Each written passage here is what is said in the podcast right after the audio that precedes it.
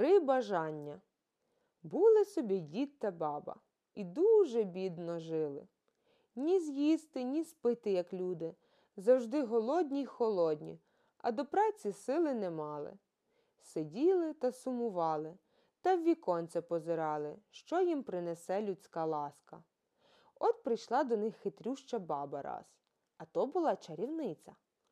Вони чим мали поділилися з нею, та ще й добрим словом прийняли і переночувати дали. За те, що ви не вигнали мене серед ночі з хати і останнім кусником хліба поділилися, я вам хочу віддячити, сказала вона на прощання. Коли я піду, загадайте собі три рази те, чого ви найбільше бажаєте, і кожне ваше бажання зараз і збудеться. Будете ж ви мене до кінця життя свого згадувати. Та й пішла.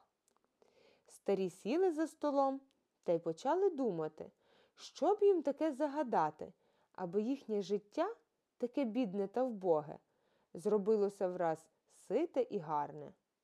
Поки баба сиділа та міркувала, дід дуже голодний, сказав Найперше хочу печеної ковбаси, величезний шматок.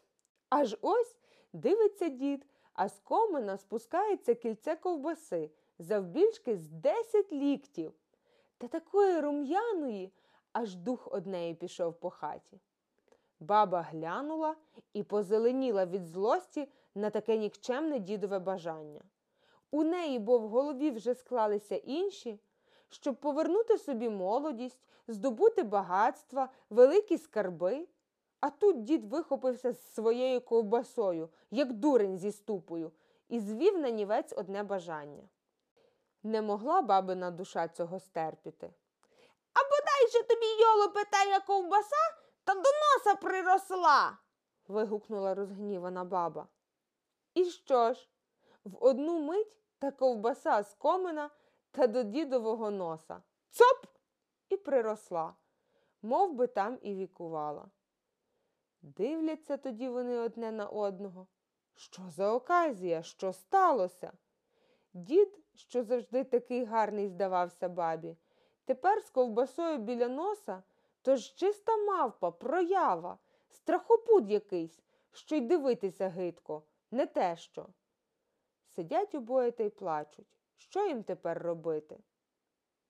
Ще тільки одне бажання маємо, каже дід крізь сльози.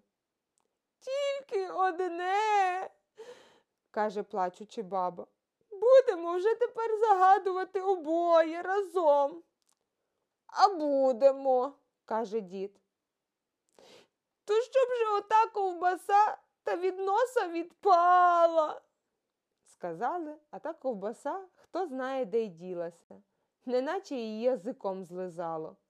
Отоді вони з тієї досади почали сваритися та докоряти одне одному, чого раніше між ними ніколи не траплялося.